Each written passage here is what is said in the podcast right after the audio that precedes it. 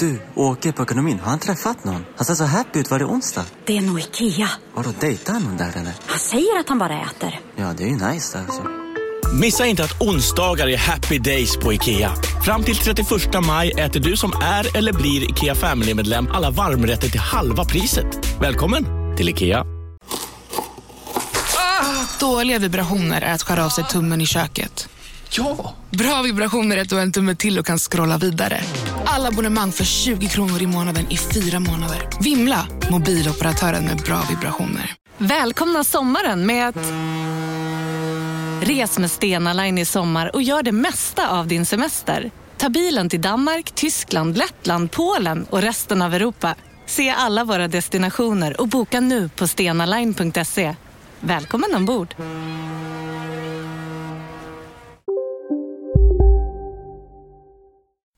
Della Sport! Ja, men det låter härligt. Jag har samma inställningar som när jag spelar in med Jonathan. Han är svår alltså. Skriker ibland, viskar ibland. Oh, ja. Han är fan hopplös. Men det här är i alla fall Delamonts sportbelaga Della Sport som görs av två personer som inte är hopplösa med sin röst. Nej, liksom. Precis. Det är många som älskar Jonathans olika röstlägen. Även jag är inte i de olika lägena, men jag älskar hans röst. Men han kan också ibland smyga väldigt nära mikrofonen. Ja. Och ibland väldigt långt ifrån. Just det. Dynamisk mic-teknik. Just det, men utan då att förändra sin röst. Det är det som är lite böka. Precis. Ja. Så kan det vara. Men du, det här är ju då Della Sport som sagt, och jag tänkte bara att vi kunde börja liksom, vi har ju knappt sagt att Under jord har ju en roast den 19 maj, 3:e året i rad. Av Simon Gärdenfors. Just det, vi ska roasta Simon Gärdenfors där, ja. Så att det finns biljetter ute just nu på, och jag tror inte man vill missa det här som vanligt. Förra året så sålde biljetterna slut så himla snabbt. Just det, men nu kommer det vara på Nöjesteaterns stora scen, och den är faktiskt, skulle jag säga, ännu finare än Tangopalatsets stora scen. Ja, det får man nog säga. Det är nästan där Nöjesteatern excellerar.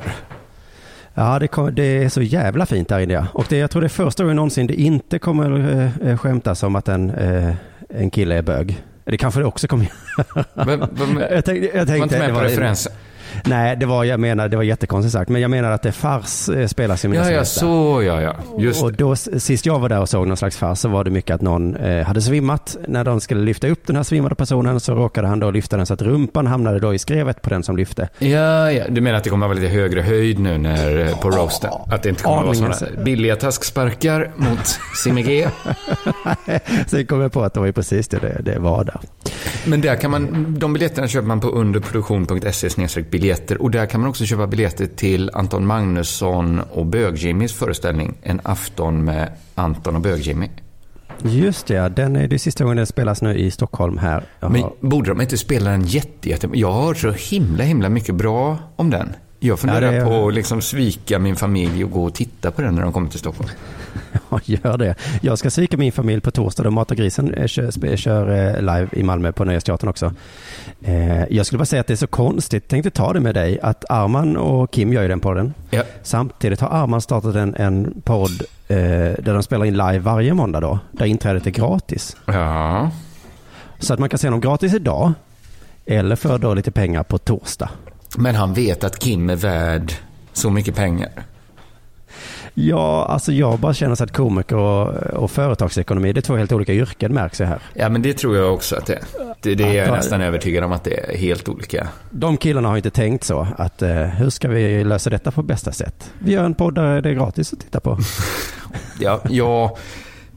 Men det är ju en ny podd liksom måndag. Den verkar jättespännande också, att de kör varje måndag så live, att det kan vara en liten härlig vana man kan lägga sig till med om man bor i Malmö.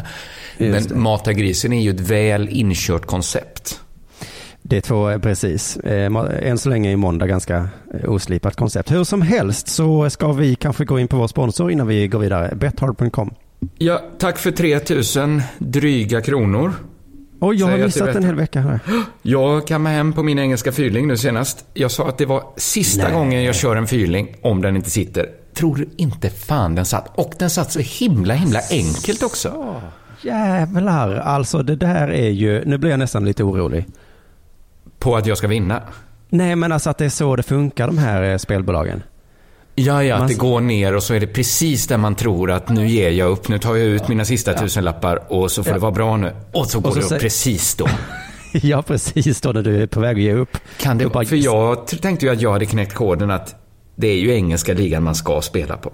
Tänkte jag direkt sen. Ja. Spanska för lätt, allsvenska för svår, engelska är det enda som funkar. Ja, den är lagom för oddsen är hyfsade där ändå.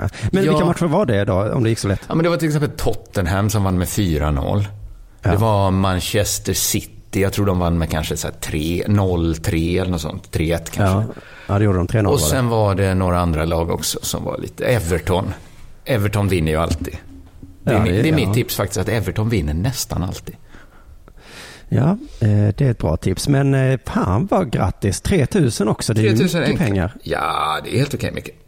Ja, då är du i kapp nu nästan. Ja, men nu fanns det nej, det är jag inte. Jag är på 5000 kronor. Så jag är säkert hälften av vad ni har. Men nu fanns det inga engelska matcher förrän till helgen. Så att då körde jag en 4-link på Champions League.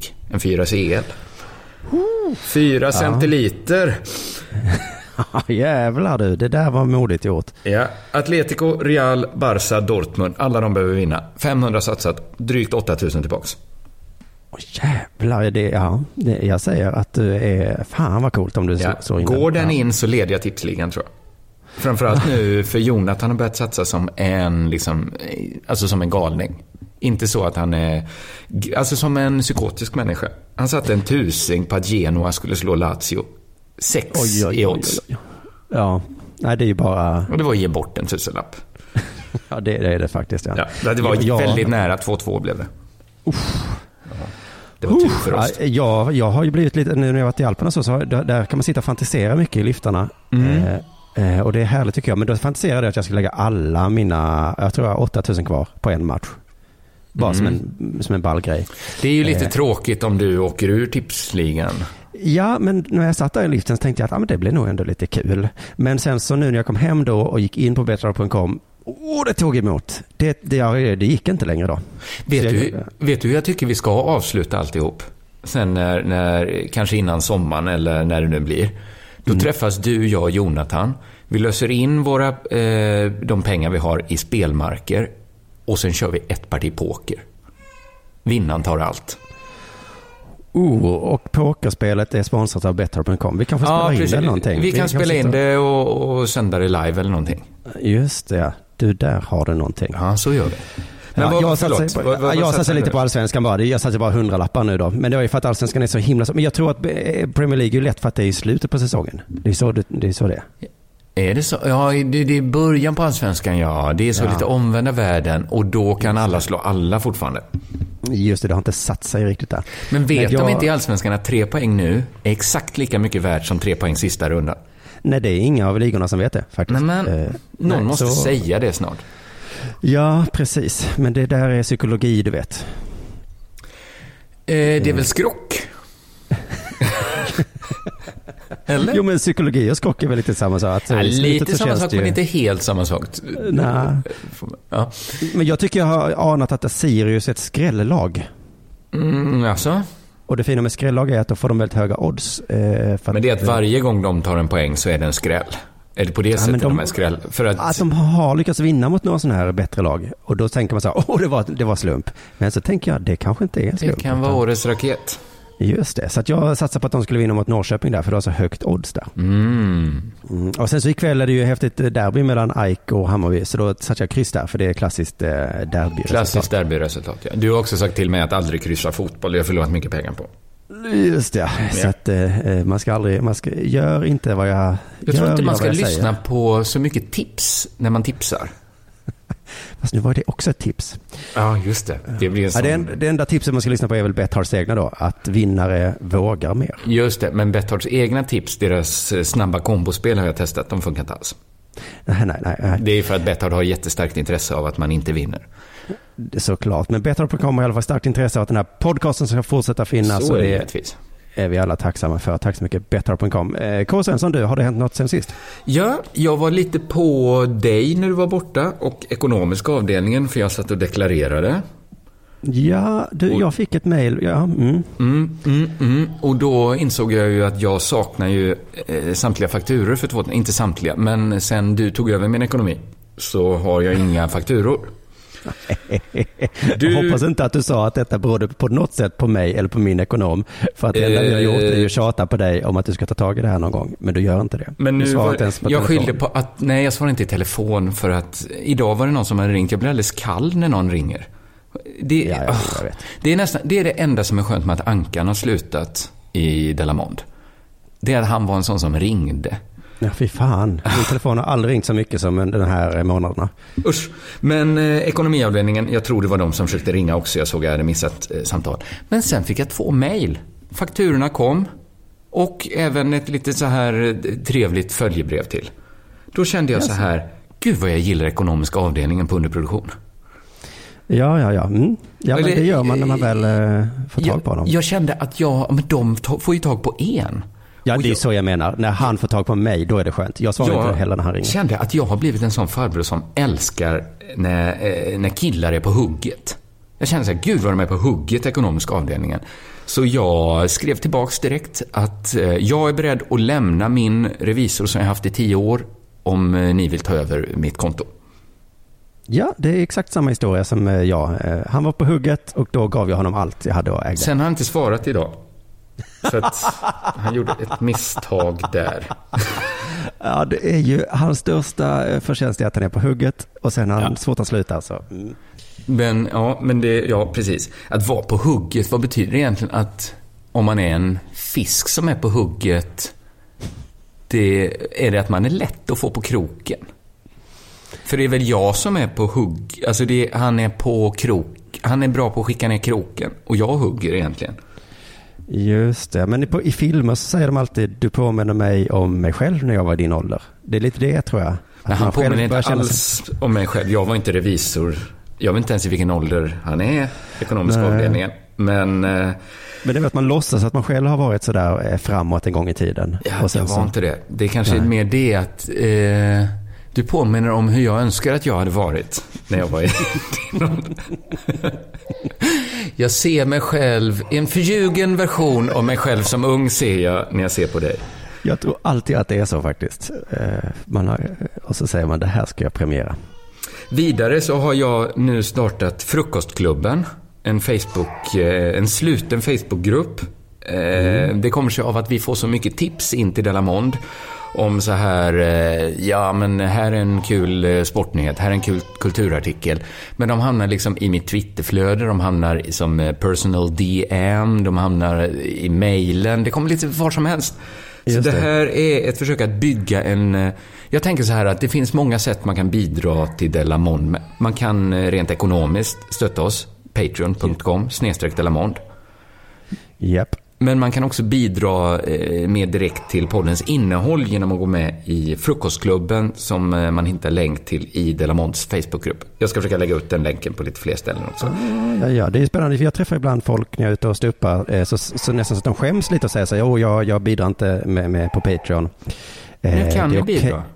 Precis, då, nu ska jag börja säga så, det är okej, men du kan väl kanske bidra med lite tips och hjälp istället. Din tid kan du bidra med. Man måste inte bidra, för jag tycker alla som lyssnar bidrar ju på ett sätt. Redan där, ja, precis. Så bidrar man. Men sen kan man också bidra med pengar eller engagemang. Båda två är välkomna. Man kan Får jag ställa frågan som jag tror en del ställer sig? Jaså? Varför dög det inte med Delamond-gruppen vi har i Facebook redan nu? Men den var ju för alla. Det här är ju en grupp för de som vill visa sitt engagemang. Aha, så Delamond-gruppen den för alla. Så att det finns en Delamond-grupp på Facebook. Det finns en Patreon-grupp för de som vill bidra med pengar. Den hittar man på patreon.com/Delamond. Communityt har inte riktigt satt igång. Där får man gärna communita också om man vill. Ja, men det är ju mer för pengar. Vad ska man diskutera? Jag bidrar med $2 per avsnitt. Jaha, jag kör $1. Men det har jag gjort länge. Ja, det är sant. Frukostklubben är ju lite mer för äkta skallar då, som bara vill bidra med... Det är ju äkta skallar och bidra med pengar också såklart. Men jag tycker det finns behov av alla de här 4 grupperna. Okej, men jag gick med tidigare idag, för då idag den skapades va? Så det ska bli spännande att se där vad Vi kanske också kommer diskutera lite saker. Ja, jag är med. Vi håller på att diskutera onsdagssändningen nu. Vi kallar oss för Sveriges modernaste redaktion. Ingen annan redaktion är så modern som vi. Nej.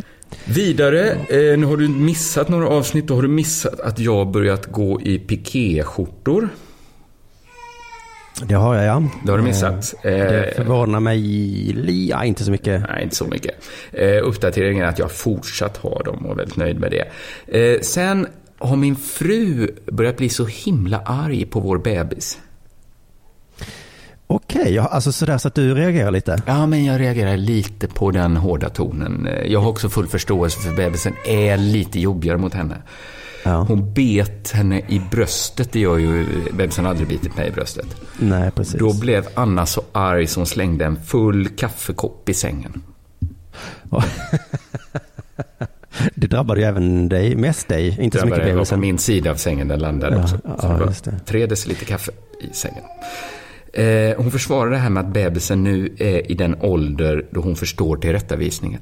Som till exempel att hon förstår att det är så här negativ reinforcement att få en full kaffekopp slängd över sig med skålhett kaffe i. Ja, det är det ju. Men ja, det var ju ett försvar som, för att jag har även märkt att min ammare ibland reagerar ilsket mot mitt barn. Mm. Jag har inte sagt någonting någon gång, för jag har ju den här förståelsen i bakhuvudet att jag, full förståelse. Jag får inte bett i bröstvårtan till exempel. Nej. Men jag tänker ändå lite så, ja, fast det är väldigt litet barn. Det är ju väldigt faktiskt. Litet, ja, de förstår inte det. Jag tror inte alls att hon är i den åldern då hon förstår tillrättavisningen. Nej. Men så nu är det, innan hade jag bara barnskrik i bakgrunden. Nu har jag också kvinnoskrik. Så mitt hemmakontor, min lilla hemmastudio. Det spelar inte så stor roll att jag köpt den här reflektorskärmen runt min mikrofon. För på något sätt tränger sig bebisskrik och kvinnoskrik ändå in fram till membranet. Där har vi en öppning i marknaden, tänker jag, för en reflektorskärm som också täcker barn- och kvinnoskrik. Kanske en att sätta runt de två. Så kan de skrika hur mycket de vill där in. Men det är väl det som har hänt mig. Dig måste det ha hänt jättemycket, Simon. Ja, jag har ju varit i Alperna och har såklart massa härliga historier från den resan. Så jag kanske ska pytsa ut dem lite. Frankrike var jag i, Alpe d'Huez. Så jävla underbart land Frankrike är. Ja, det är trevligt. Eller som jag säger, EU. Vilken underbar union vi har, du. Det har vi verkligen det.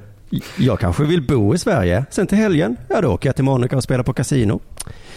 Sen när jag blir pensionär, då flyttar jag kanske till Spanien och så börjar jag där lite grann. Du vill inte hålla på och växla pengar och sånt där, utan det är bara att flytta. Och vill jag ge mig in i finansvärlden, men då åker jag till London över helgen och kanske ser musikaler och köper ett företag eller någonting. Nu ska ju England lämna unionen då. Just det, fan också. Så att det är London och Christiania kan du inte längre besöka du som EU-medborgare.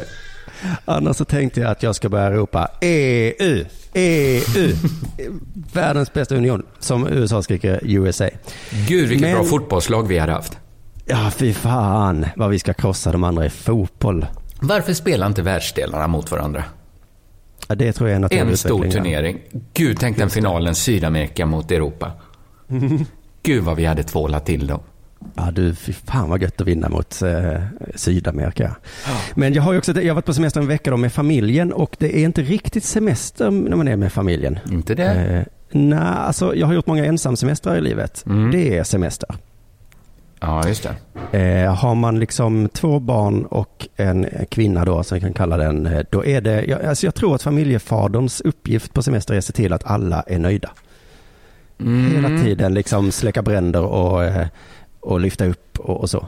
Men om vi tänker, då åkte ni till Alperna. Var det en bra start på att få alla nöjda?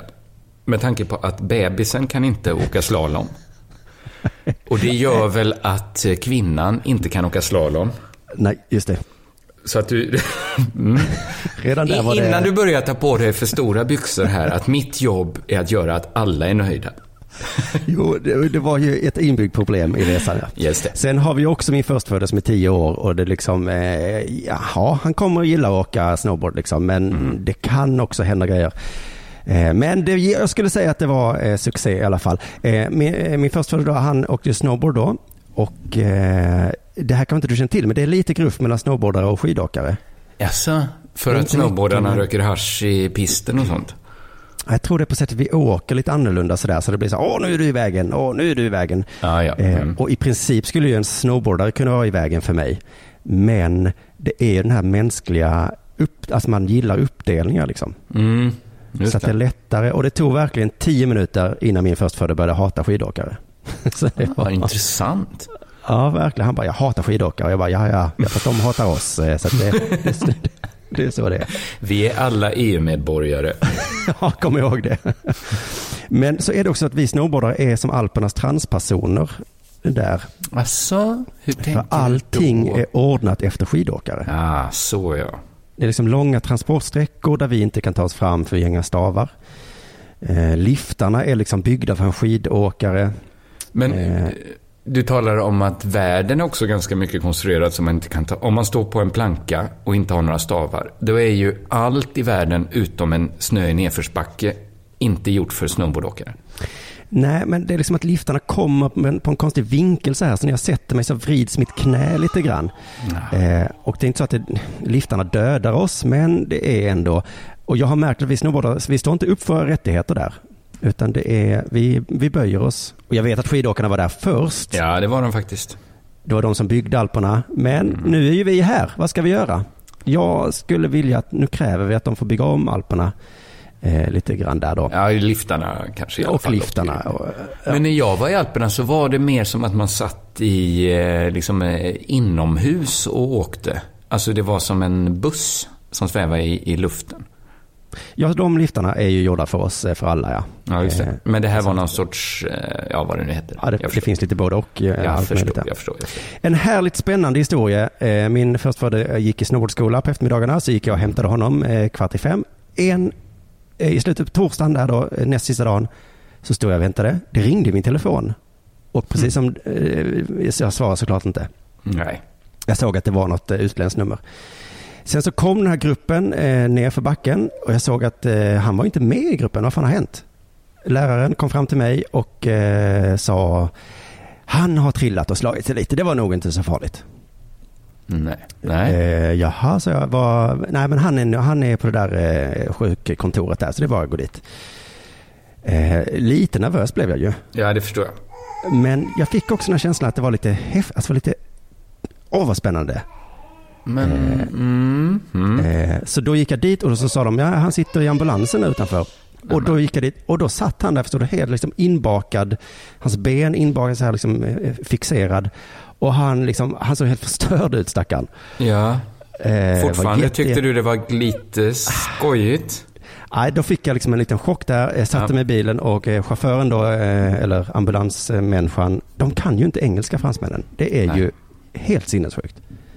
Här har du en människa som jobbar med att vara ambulansförare, liksom, ta hand om sjuka människor, eller turister då, men han har inte brytt sig om. Det här kommer inte bli bättre i EU av att England har lämnat. Det enda landet som talar ett språk man förstod, de lämnade. Nu talar bara alla olika språk som ingen annan fattar. Nej, och det finns ingen anledning... Nej. Ja, men det som var härligt var att han var helt förstörd, men det tog bara 5 minuter. Alltså vilken jävla förälder jag var. Fan vad gött det kändes. Det tog kanske 2-3 minuter och sen var han lugn igen. Alltså han hade suttit minst, jag tror, 1 timme, kanske 2 timmar helt själv då, med människor som... Han pratade bättre engelska än vad de gjorde. Ja. Det måste ha varit hemskt, ja. Det måste ha varit jättehemskt, men fan vad jag gjorde mitt jobb som förälder där och bara så... Nu, försökte han förklara på sin skolengelska att sms, pappa, ring inte. Han ser att det är ett franskt nummer och han måste undra vem jag är, men han kommer aldrig ta det. Nej, det var ju det pinsamma där, att då hade ju ambulansen ringt mig och jag hade inte svarat. I alla fall, det är slut. Han kunde inte åka sista dagen, men det var inte så farligt med hans fot. Det gick okej där. Jag tycker ändå summa summarum att det där var ganska häftigt att det hände, för det är det vi kommer komma ihåg nu. Vi kommer prata om det hela våra liv, tror jag. Ja, just det. Annars kanske det har blivit en sån semester man tänkte så här, gud vad härligt det var, och sen så kommer man på sig själv 10 år senare man aldrig har tänkt på den semestern. Nej, just det, men nu kunde jag komma ihåg när du fick åka, då är det också så att det är 2 skidåkare som liksom sätter honom i en bår och så bara kör de ner för berget. Var det ambulansen? Det är ambulansen, ja. Så det har de lärt sig. Coolt. Men de har inte lärt sig engelska. Nej, det var coolt. Ja, det är ändå ganska coolt. Sen då på väg hem då så är det tydligen att precis samma vecka som vi åker hem så har det kommit en ny terroristlag i Frankrike, kanske hela EU. Mm-hmm. Som vi fick då reda på flygplatsen. Och den lagen då går ut på att alla som har varit på postsemester i franska Alperna var tvungna att vänta i 3 timmar. Så alla flyg var försenade 3 timmar. Okay. Så genom att för att skydda oss från terrorism så fick då tusentals människor sitta då som öppna måltavlor utanför flygplatsen och inne där trängas. Så men detta var, det kan inte varit terroristlagen. Alla måste vänta 3 timmar. Alltså det var ju, som jag förstod det var det bara att alla skulle visa sitt pass på något sätt. Ah. Och att normalt så gör man inte det på skidsemester för att det är ju bara skidåkare på något sätt. Men nu skulle alla göra det. Men det satt, när vi satt där liksom, så tänkte jag att om någon hade velat göra en Brysselbomb på oss så hade det varit lättare än någonsin där. Perfekt läge, men det är det. Alltså, det är så hemskt. Jag tycker man ser perfekta lägen hela tiden. Ja, det gör man visserligen. Men det är ju, just det, flygsäkerhet är ju omöjligt att förstå. Mm. Ja, men det här med vattnet till exempel. Ja. Jag tror aldrig jag har frågat någon om det, utan det är bara... Det har man accepterat någon gång. Just det. Varför får man inte ha med tandkräm i hangbagaget? Nej, men det är för att någon kan flyga in flygplanet i ett hus då. Jo.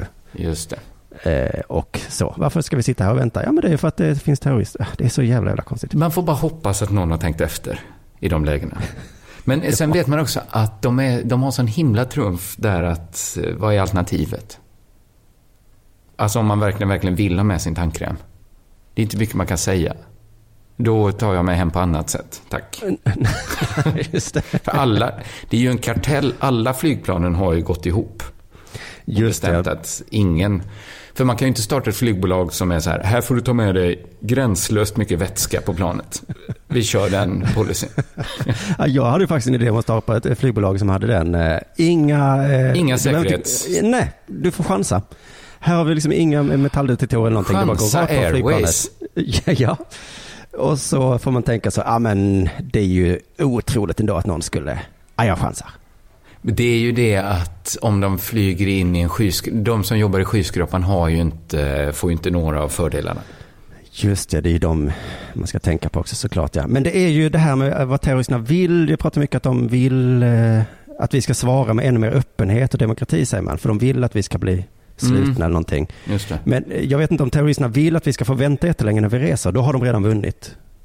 Man borde fånga någon terrorist och fråga istället för att vi bara gissar vad de vill hela tiden. Ja, för att om det är så att de vill att vi ska vänta jättelänge, då är det ju dags att öppna upp och bara göra det lätt att flyga. Mm. Så har de förlorat. Och sen så kommer vi till Kastrup då, Köpenhamns flygplats, och där är det ju samma. Jag har inte gjort den här resan på länge nu eftersom jag har haft barn, men fan att man ska stå där på perrongen och vänta inburad i små liksom. Vi står verkligen på en frusen perrong som liksom kossor innanför liksom olika staket och så väntar man. Just det, men du var ju inte alls emot de här gränskontrollerna när de kom. Nej, jag har ju verkligen ändrat mig där. Ja. Och jag har ju redan många tänkt tvärtom. Många som var emot gränskontrollerna är idag för. Men du, andra resan. Ja, det är inte lätt där. Och jag har redan skämtat om det här i min tuff föreställning som man ju kan se på YouTube nu, det vet ni. Men det kommer ju, alltså dels är det då väntan på perrongen. Sen så när vi kommer till Hyllie så kommer det en polis på tåget, så kolla alla på det här proppfulla tåget. Och det kommer ju mycket riktigt en polis fram till mig och ber om pass. Amen. Ser jag ut som en jävla syrisk flykting? Jag vill hem nu! Skrek jag inombords då. Ja, visade snett mitt pass. Oerhört högt. Var det ett problem innan då att flyktingar tog sin familj på semester till Alpe d'Huez för att maskera sig som en svensk feriefirare? Men det är att jag börjar förstå hela idén med EU nu. För jag tror att så här var det ju förr. Vi kommer inte ens ihåg det, för vi var så små då. Mm. Men att man skulle resa till ett... Men inte till Danmark var det inte så. Ja, men när man satt på den där bussen så kom det ju folk på bussen och kollade av. Jag har inga sådana minnen när man tog färjan från Göteborg till Danmark. Att det var någon som kollade. Jag ägde inte ett pass innan jag var typ 18. Nej, men då kanske man spolar tillbaka ännu lite till, så var det så. Man skulle resa i EU och man fick köa hela tiden. Och så kom det till en sköna politiker bara, vi har en utopi där man ska resa utan att vänta i kö. Mm. Och så skapar de EU. Och så har det varit så jättelänge nu som man nu inte vänjer sig. Men nu är vi tillbaka till hur det var i Berlin där under murens tid. Man åkte tunnelbana, fick man gå av och visa pass. Så det var normalt innan. Och det är folk som inte ens är med i EU som har sabbat allt detta. Nej, det de kan sabba det. Sin egen. De kan väl ha en egen union som de kan sabba i så fall om de gillar det så mycket. Ja, för utvecklingen av EU var ju så: vi ska kunna resa utan att köra. Och sen kom det till en galning och bara: vi ska ha samma pengar också. Och så, nej, vi ville ju bara att det skulle vara att vi inte kunde resa. Men jag tänker att sen kom ju de här terroristerna också och bara kan man bara resa runt här utan att visa shit vad soft, då bombar skiten ur er i så fall. Och det kan ju ha varit som i romerska riket också, tänker jag. Och Genghis Khan, att de ville bara resa utan att stå i kö, skapa världens största imperier. Ja. Och sen kom det några dummisar bara. Ja.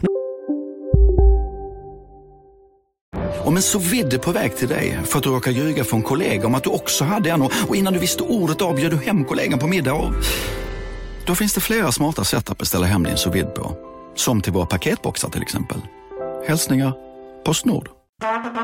Det där var för att uppmärksamma er på att McDonald's nu ger fina deals i sin app till alla som slänger sin takeaway-förpackning på rätt ställe. Även om skräpet kommer från andra snabbmatsrestauranger som exempelvis eller till exempel Burger.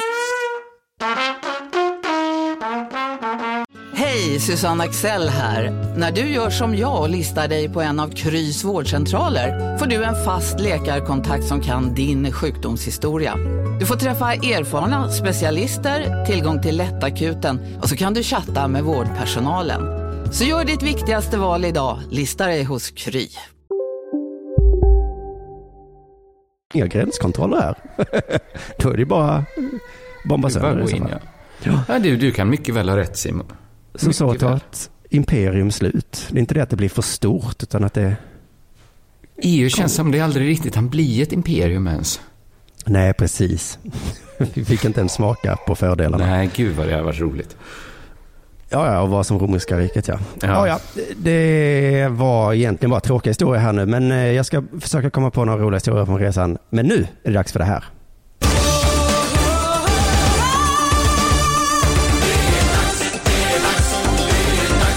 Sport. Ja, jag var redan lite sur på Sportbladet när jag började läsa tidningen idag. Jaha, du började irriterat. Ja, jag började irriterat för igår upplevde jag lite av den här Stockholmsfixeringen som folk utanför Stockholm brukar klaga på. Ja, det verkade till och med i Stockholm, ja. Ja, det var men för jag är ju bara geografiskt i Stockholm. Mentalt med fotbollslag och sånt så är det ju som att jag aldrig lämnat Borås. Nej, just det. Och det var när Djurgården mötte Elfsborg och jag tyckte inte om Sportbladets användning av ordet drömstart. En drömstart är tydligen när Stockholmslaget gör 2 mål mot ett lag som inte kommer från Stockholm. Nej, för jag upplevde ju inte alls det som en drömstart. Det var en mardrömstart. Ja, det var inte ens så Djurgårdens drömstart, utan det stod bara en drömstart. Mm. Men så är det ju. Man blir känslig när det går dåligt för ens lag. Jo, men jämför det om det hade varit svenska landslaget som hade spelat mot. Ja, absolut. Hade det inte varit. Då hade det inte blivit det, nej. Men vissa misshandlar folk till döds när det går dåligt för deras lag, och andra knyter även riktigt aggressivt framför laptopen och svär. Men så gick jag in på Sportbladet i morse. Och så läste jag översta rubriken. Just nu, besked om taket på Friends. Då kom det där lilla Stockholmshatet tillbaks, va? Ja. Ha taket på, ha det av, gör det i tysthet, vi bryr oss inte. Så kände jag som tillfällig Stockholmshatare då. Är Friends tak den nya Slussen? Att det, liksom... det skulle kunna vara det, att just nu. Vi rapporterar direkt från när de tar beskedet, ska taket vara på, ska det gå av. Så jag kunde inte hålla mig från att klicka, och då är det så att det väntas snö och 0 grader kyla. Men klä er varmt för taket väntas vara öppet, skriver Sportbladet. Ja, just det, här matchen ikväll då med AIK Hammarby. Exakt som du har bettat på via bethard.com. Det finns ett tak som man kan stänga, men antagligen kommer det vara öppet. Och vi talade i förra Dela Sport om att AIK har en ny policy för att prata om spelarnas skador. Att de kommer bara säga underkroppsskada eller överkroppsskada och inte ett ord till om den skadan. Och nu visar det sig att AIK har ännu en policy. En takpolicy. Men det säger inte om det är öppet eller stängt. Takpolicyn är så här enligt Stefan Mellerborg som är AIKs medieansvarig. Det är alltid utgångspunkten, att taket ska vara öppet. Men vi får se vad mötet säger. Men vår takpolicy stipulerar att taket ska vara öppet i största möjliga mån. Ja, så, det är takpolicyn. Ja. AIKs fotbollslag har alltså en policy som säger att taket ska vara öppet. Efter ett årsmötesbeslut i AIKFF, heter de AIKFF? Nej. Det är en förkortning med en förkortning. Nej, men det tror jag måste vara någon ytterligare förening, va? Eller? AIK fotbollsförening. Som heter Allmänna Idrottsklubben Fotbollsföreningen. Jo, men det finns ju hockey och skit också, ja. Ja. Men alla kunde ju heta AIK eftersom de heter Allmänna Idrottsklubben då. De är en klubb som också har en förening. Specifika idrottsklubben Fotbollsföreningen. Efter ett årsmötesbeslut i Allmänna Idrottsklubben Fotbollsföreningen. Så heter de då. Ja. Den 5 mars 2015 beslutades att AIK fotbolls inställning är att taket alltid ska vara öppet när AIK spelar tävlingsmatcher oavsett väderlek eller temperatur. Så oavsett vad som händer ska taket alltid vara öppet. Det kan vara 100 grader varmt, det kan vara 0 grader Kelvin, det kan regna svavel, taket ska vara öppet, för så säger takpolicyn. Eller, vi läser vidare. Om det dock föreligger befogad risk att matchen på grund av vädret inte kommer kunna genomföras ska taket vara stängt, lyder policyn. Så det är ingen superstark policy. Nej, den har... Den säger att oavsett väder ska taket vara öppet. Om det inte är jättedåligt väder. Ja, så inte oavsett väder. Då, nej, om det är fint väder, ganska fint eller ganska dåligt väder, då ska taket vara öppet. Där viker sig inte AIKFF en tum, men är det jättedåligt så får vi ändå stänga. Eller att domaren av något skäl förordar ska taket stängas, lyder policyn. Eller om domaren säger stäng taket, då stänger vi taket såklart. Men annars... Det är inte en policy det här, va? Nej. Jo, det är vår benhårda takpolicy att taket alltid ska vara öppet oavsett väderlek eller temperatur. Om det inte är jättedålig väderlek eller temperatur. Men annars ska taket alltid vara öppet. Om inte domaren säger stäng, då stänger vi direkt. Annars finns det inget som kan rubba vår järnhårda takpolicy. Det påminner mig om när jag hade cabriolet för ett par år sedan.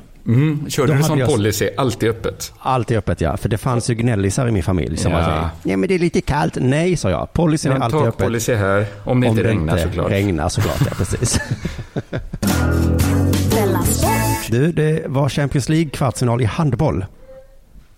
Oj, finns det sån? Ja, det gör det, så det är ganska så stort. Och det var mellan Bukarest och Friends.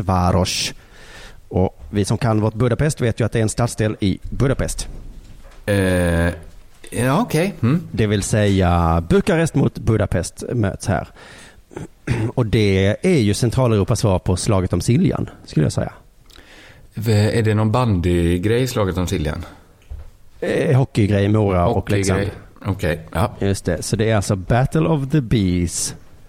Slaget om romhatet kallas ju den här matchen. Vem kan hata Roma mest? Är det Bukarest eller Budapest? Och vi kommer att avgöra i en spännande handbollsmatch vem som hatar romer mest. Konstigt. Nej, men jag har ju, min förstföddes morföräldrar är flyktingar från Budapest, från Ungern. Och i min föreställning Tuff 2 som kommer till hösten så ska jag berätta lite om hur det är att ha en tredje generationens invandrare i familjen. Ganska lätt, va? Ja, det kommer med små problem. Nu ska vi spänna en tuff 2 till hösten. Gud vad spännande. Det är knappt så jag visste om det. Nej, precis. Det var märkligt att jag bara flikade in det sådär. Men det jag kan berätta redan nu är att eftersom jag har en tredje generationens ungersk invandrare så vet jag att Ungern och Rumänien, det är ju en minivariant av Israel och Palestina. Aha. Det är tjafs om landområden och vem som får prata vilket språk, var och sånt. Man kan också beskriva det som en förhöjd variant av Sverige och Norge. Ja, just det. Ja, precis. Det är inte så tjafsigt ändå. Nej, men det kanske är mellan Israel, Palestina och Sverige och Norge på något sätt. Det är väldigt busigt. Ja, men för Israel och Palestina, som du vet, de har ju också sådana som vi har Norge-historier, att de har Israel-vitsar och Palestina-vitsar och sånt. Jo, men det är ju en vits att spränga sig själv i en buss. Det är ju lite hårdare vitsar. Det är lite hårdare. Det kan vara så här, vet du varför en israel alltid går med en bildörr i öknen? Det är för att jag har sprängt hans bil. Skrattar man gott där i Palestina. Just det. Och vet vad står det i palestinska rondeller? Nej. minst 8 varv. Det är för att vi tvingar dem att köra 8 varv, så det ska ta lång tid att komma hem där. Ja. Det är sånt. Vet du hur man sänker en palestinsk ubåt? Nej. Med 7000 jättestora bomber. Bara för att man ska överdriva det. Alltså. Just det. Så är det. Mm. Vet du varför en israel går ut på balkongen när det blixtrar? Nej. Det är för att jag har hotat dem med kniv. Så jag tvingar ut dem på balkongen.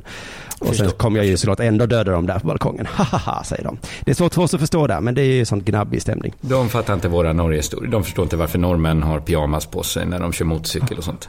Nej, precis. Det är kulturell skillnad. Och så ungefär så här är det i Ungern och Rumänien också. Ja, jag förstår. Men är det mest likt Sverige-Norge eller mest likt Israel-Palestina? Nej, mest likt Israel-Palestina. De har ju krigat mycket där nere. Och är väldigt lågintensivt krig nu, men de håller ändå på och bråkar. Det är svårt för oss att förstå. Varför bråkar ni? Ni ser ju likadana ut. Precis. Men det är det jag tyckte då var intressant, att sportartiklarna om den här matchen då, de nämner inte detta. Nej. Och det är blir lite konstigt då, för det här är en sån mega derbymatch gånger 1000 liksom. Just det. Ungefär som Israel och Iran skulle mötas. Då skulle man ju ändå nämnt att oj, det här är spännande. Ja, men det brukar man göra. Ja. Mm. Ja. Men det nämns inte, så det blir liksom lite konstigt här vid en första anblick när man, om artikeln. Det blir helt sjukt liksom. Det står så här: inkassat kiss, rasistiska svordomar, inkassade mynt och tändare. Det var lite av det som Bukarest med Isabella Guldén och Linnea Torstensson samt tränaren Per Johansson i laget fick utstå. Och det låter ju helt absurt ju. Vad sa de? Alltså flaskor med urin? Just det. Ja, det är ganska hårt ändå. Om man inte vet att det är som att Israel-Palestina möts, då blir det ju nästan i underkant. Ja, precis. Var det bara kiss och tändare? Uff, vilken tur. Vänskapsmatch. Ja, då var det väl inte så farligt. Så börjar själva artikeln så här: det började med att det kom in en mugg med öl och urin. Mm. Och det är obehagligt att få urin i håret. Ja. De var ute efter Paula, säger Per Johansson till SVT Sport. Och jag vet inte om han själv har fått urin i håret eller om han bara gissar här. Oavsett tror jag han är nära sanningen. Fast urin, det kan ju vara som vatten. Ja. Det kan göra håret starkare också, man vet inte. Det finns så många teorier om urin. Ja. Per fortsätter. Det ropas det grövsta som kan ropas. Mm-hmm. Och det här låter väl spännande. Vad är det värsta som kan ropas? Ja, vad är det värsta som kan ropas? Jag tycker det är bra reklam. Kom på den här matchen. Det kommer ropas det värsta som kan... vad suger man blir här. Ja, jag vill ju suga på. Vet du detta, vad det är som har ropats? Ja, vi ska se det här snart. Men det här är ju som det står parental advisory på hiphopskivor. Ja. För. Och det här är ju... Kom på den här matchen. Man vill ju så här. Men nu ska vi se vad Per tycker det värsta som kan ropas då. De ropar horunge, zigenare och... allt möjligt. Men jag tror att man slår i taket rätt.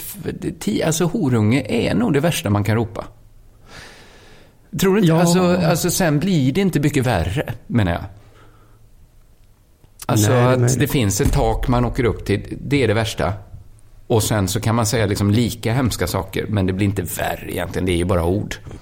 Ja, precis. Jag tror faktiskt att hårdrockarna var med om det här på 80-talet. Att de försökte trumfa varandra i tuffaste texter och så. Mm. Men så blev det liksom lämlästa, begrava levande. Mm. Alltså man kommer inte mycket längre sen. Nej, precis. Man slår i taket där. Ja. Så jag säger, ja visst.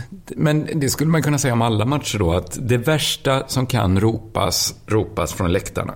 Det kommer du göra ikväll när AIK kommer till Hammarby också. Ja, just det. Det är inte det att någon håller igen, skulle jag gissa det. Men någon kommer ändå säga det värsta. Något av alla de värsta sakerna som kan ropas. Och kanske. Men jag tänker mig att det är det här och allt möjligt. Att det är där i den... Ja, det kan vara ännu värre saker. Som innehåller det värsta där, ja. Men det tråkigaste enligt Per Johansson är det här. Många av spelarna kan ungerska. Det är tråkigt att det ska vara så. Han är väl tränare då för det rumänska laget då. Ja. Och det hade ju inte varit så farligt för dem om de inte förstod vad liksom publiken ropade. Nej. Så att då okej, men de kan inte rumänska. Alltså de kan inte ge igen då motståndarfansen på det andra laget. Nej, men det hade ju varit skönt om de rumärerna sprang runt där så hörde de massa hemskheter på ungerska då. Det hade ju inte rört dem i ryggen då, men nu kan de ju ungerska också. Så att det är ju... Det och de kan inte avlära sig ungerska. Nej. Det är det som är hemska med språk. Man ska tänka sig för innan man lär sig ett språk att nu kommer jag också kunna höra väldigt hemska saker här. Ja, det värsta man kan höra kan jag. Men det är ju, man har fått höra hela livet att det är bra att kunna många språk, men man blir också en måltavla. Ja, det blir du för det allra värsta som kan ropas. Så det är, tänk på det när du går, om du går i skolan, du som lyssnar, att du kan också välja ta ett annat tillval, säger jag. Säg, jag är inte stark nog för att ta emot de här fruktansvärda sakerna. Som, jag öppnar ju alla dörrar på vid gavel nu när du lär mig det här språket. Och det slog mig nu att det kanske det de här franska ambulanskillarna tänkte så. Jag ska lära mig engelska. Nej, för att de som jag har hand om har ju skadat sig jättemycket. De ska jag behöva höra så här, Joanka? Nej, tack. Nej, det betackar jag mig för. Jag kan tänka mig att min son sa hemska saker för att jag... Både på svenska och engelska, men det fattar inte han. Han bara, nej, de är goda. Ja. Du lyssnar på Della Sport.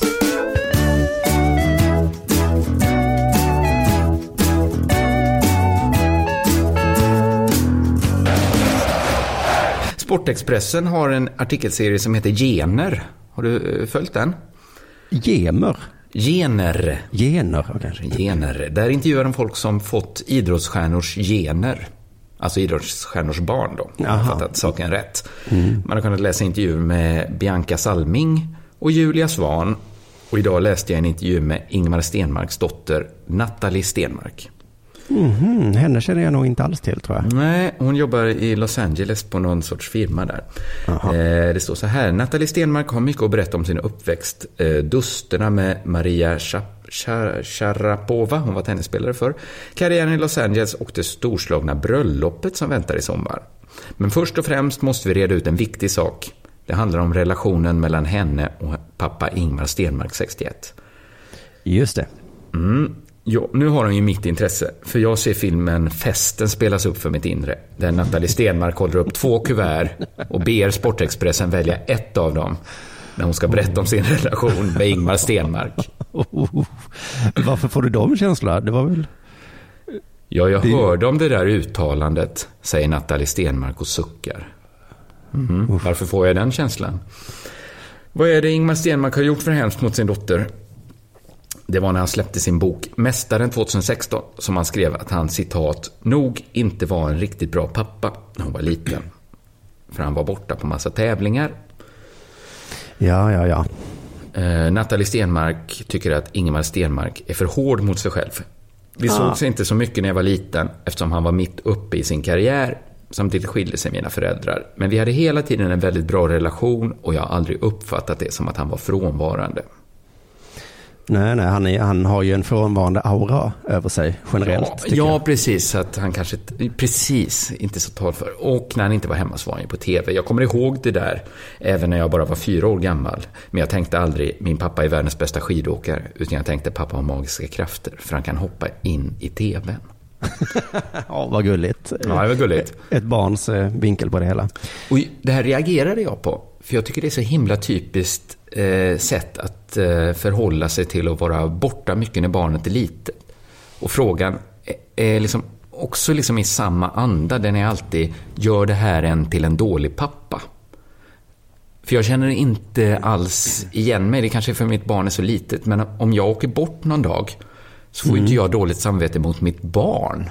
Jag skulle aldrig fråga mig själv, gör det här mig till en dålig pappa? Jag tänker snarare, gör det här mig till en dålig man? Just ja. För det är väl inte främst barnet det är jobbigt för? Det är väl jobbigt för den andra föräldern som måste ta hand om ett barn helt själv. Om hon nu var 4 år och så, hon kommer ihåg max 4 sekunder från den tiden. Nej, precis. Jag tänker att det går väl upp till en viss ålder. För sen klarar man sig själv. Ja. Det är väl alltid jobbigare för den som måste ta hand om ett barn själv. Varför är det så himla självklart att alltid vända det mot barnet? Det var en liten reflektion alltså. Ja, att man alltid låtsas att det är jobbigt för barnet när en förälder är borta mycket. Sen kom en grej till intervju. Det var när hon berättade om när hennes fästman Erik friade, friade till henne. Hon berättade att frieriet var väldigt speciellt. Det var 2 dagar innan hennes födelsedag och de satt i solnedgången på balkongen i deras bostad i Beverly Hills. Från ingenstans tog Erik fram en flaska av hennes favoritchampagne. Den brukar vi inte ha hemma, tänkte jag. Tänkte så att det var magiskt. Han tog fram den från ingenstans. Då gick han ner på knä och frågade om jag ville gifta mig med honom. Jag blev såklart väldigt förvånad och väldigt glad och jag svarade såklart ja. Då är min fråga så här. Var det verkligen väldigt speciellt? Han tog fram en flaska champagne, gick ner på knä och frågade om hon ville gifta sig med honom. Hon svarade ja. Nej, det var det normalaste man kan tänka sig. Nästan det mest normala. Han hade i och för sig också lurat med alla hennes kompisar på överraskningsfest efteråt. Men håller det för väldigt speciellt. Jag har ju sett folk gifta sig i TV4 med Lotta Engberg med väldigt speciella frierier. Ja, kommer in så i hummerkostym. Någon beställer in en hummer på restaurang, så kommer frun liksom in som hummer och går ner på knä och frågar om han vill gifta sig. Just det där, Lotta Engbergs program mördade ju alla. Jag tycker det mördade här. Om man hade samlat alla hennes kompisar och satt dem i en ring och sen tagit fram en flaska av hennes favoritchampagne, snurrat den i mitten och sagt, den flaskan pekar på kommer jag gifta mig med. Då tycker jag det är speciellt frihandel. Ja. Det var säkert fint och härligt, men inte superspeciellt. Nej, något speciellt här. Om han hade tagit fram en ring och så hade han sagt, det är bara att gifta sig. Om han hade lärt sig som Tärnaby-svenska. Ja. Det hade varit speciellt alltså. Du lyssnar på Della Sport.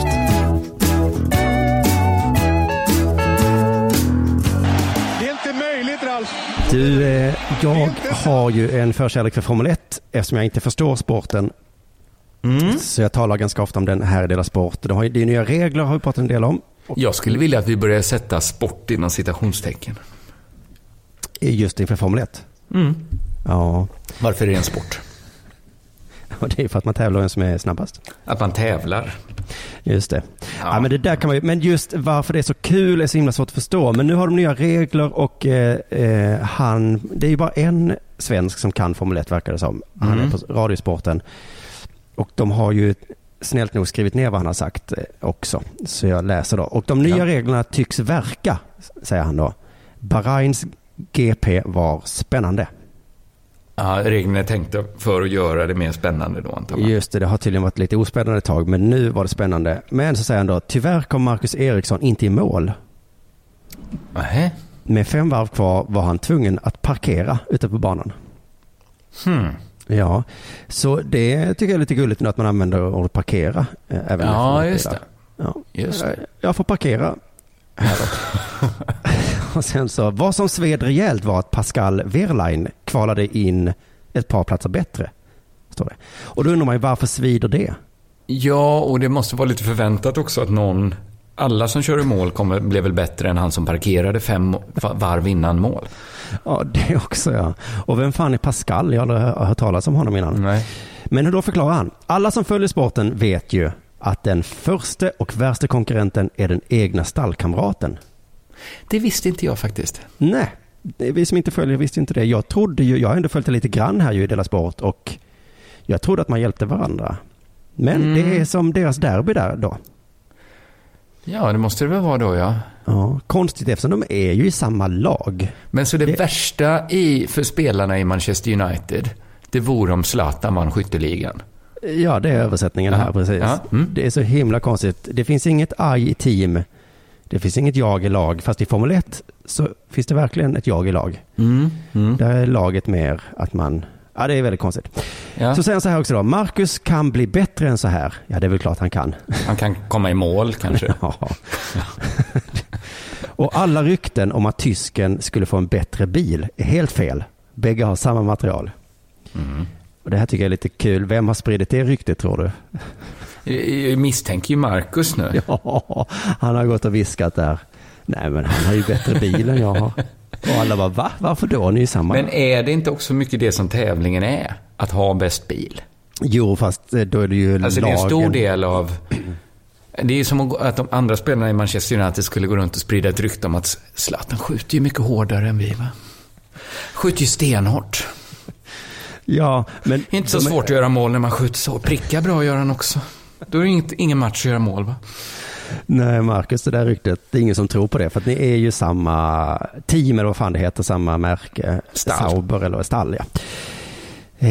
Så att just de två är de enda som har samma bil. Sen har ju resten såklart olika. Mm. Det här var också intressant i artikeln då. Först över linje var Sebastian Vettel, och det var en välförtjänt seger, jagad av Lewis Hamilton. Valtteri Bottas, som startade från första rutan, blev slagen och kom i mål som trea. Eller blev han verkligen slagen? Ja, ni frågar mig. Ja, precis. Vad menas med det? Vet man inte om han blev slagen? Kommer ingen uppföljning? Eller blev han verkligen slagen? Punkt. Jo, det kommer här. Men det här som är så jävla kul med Formel 1, att man känner inte igen det här från någon annan sport. Liksom. Nej. Manchester United vann mot Chelsea igår. Eller vann de mot Chelsea igår? Det är därför man kan sätta sport inom citationstecken, eller mer bara sporternas sport det här. Liksom. Ja, men då är sporten sport med. Mm, just det. Förklaringen här då. 2 gånger fick finländaren ord om att flytta på sig. Aha.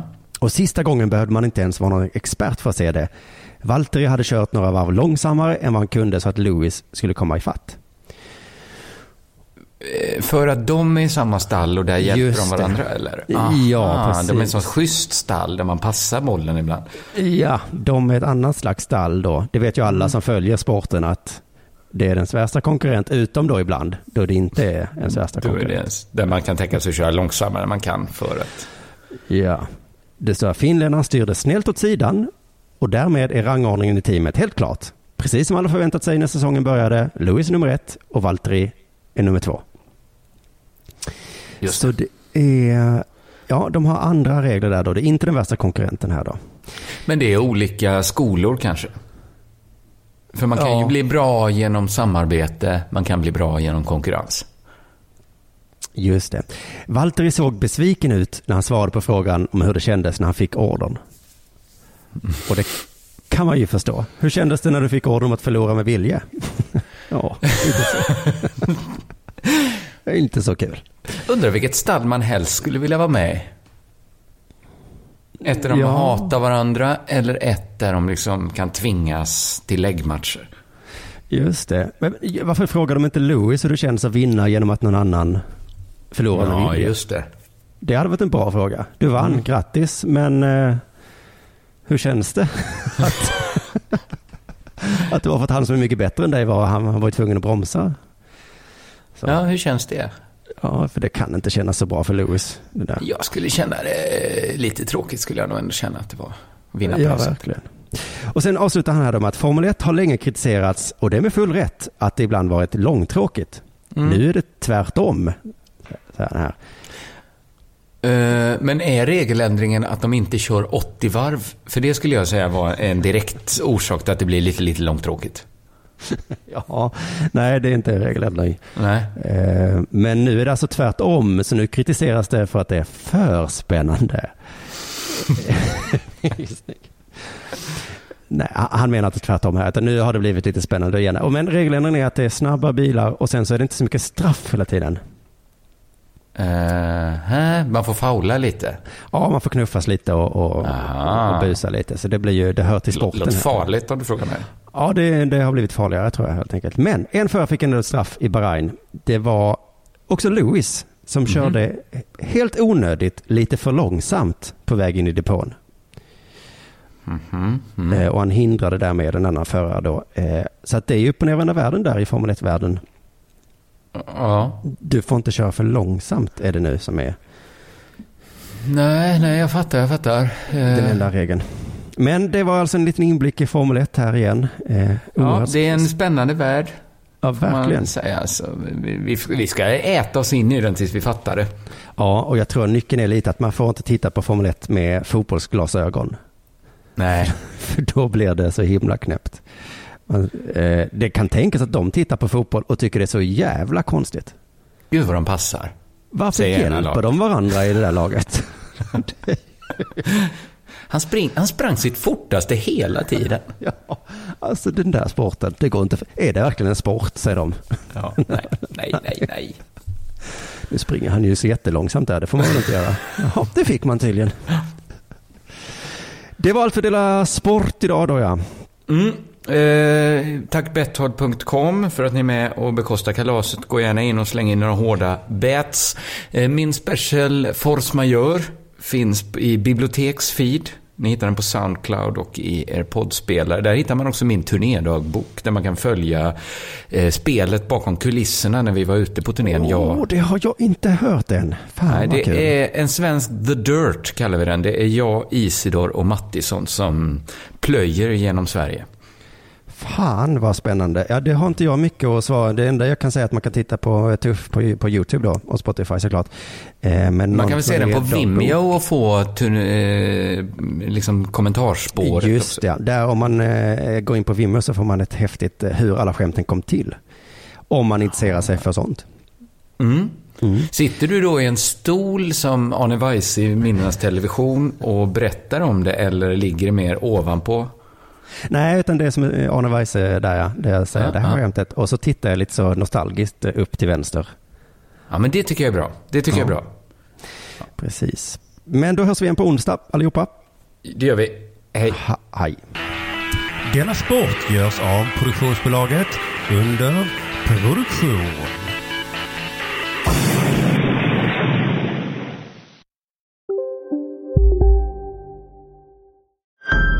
Storytel. En natt i maj 1973 blir en kvinna brutalt mördad på en mörk gångväg. Lyssna på första delen i min nya ljudserie. Hennes sista steg av mig, Denise Rubberg. Inspirerad av verkliga händelser.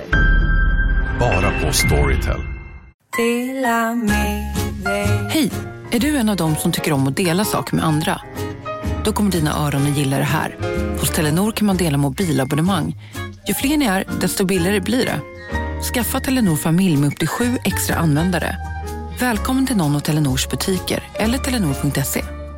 Demideck presenterar Fasadcharader. Dörrklockan. Du ska gå in där. Polis. Effektar. Nej, tennis tror jag. Pingvin. Alltså jag fattar inte att ni inte ser. Nymålat. Men det var många år sedan vi målade. Demideckare målar gärna, men inte så ofta.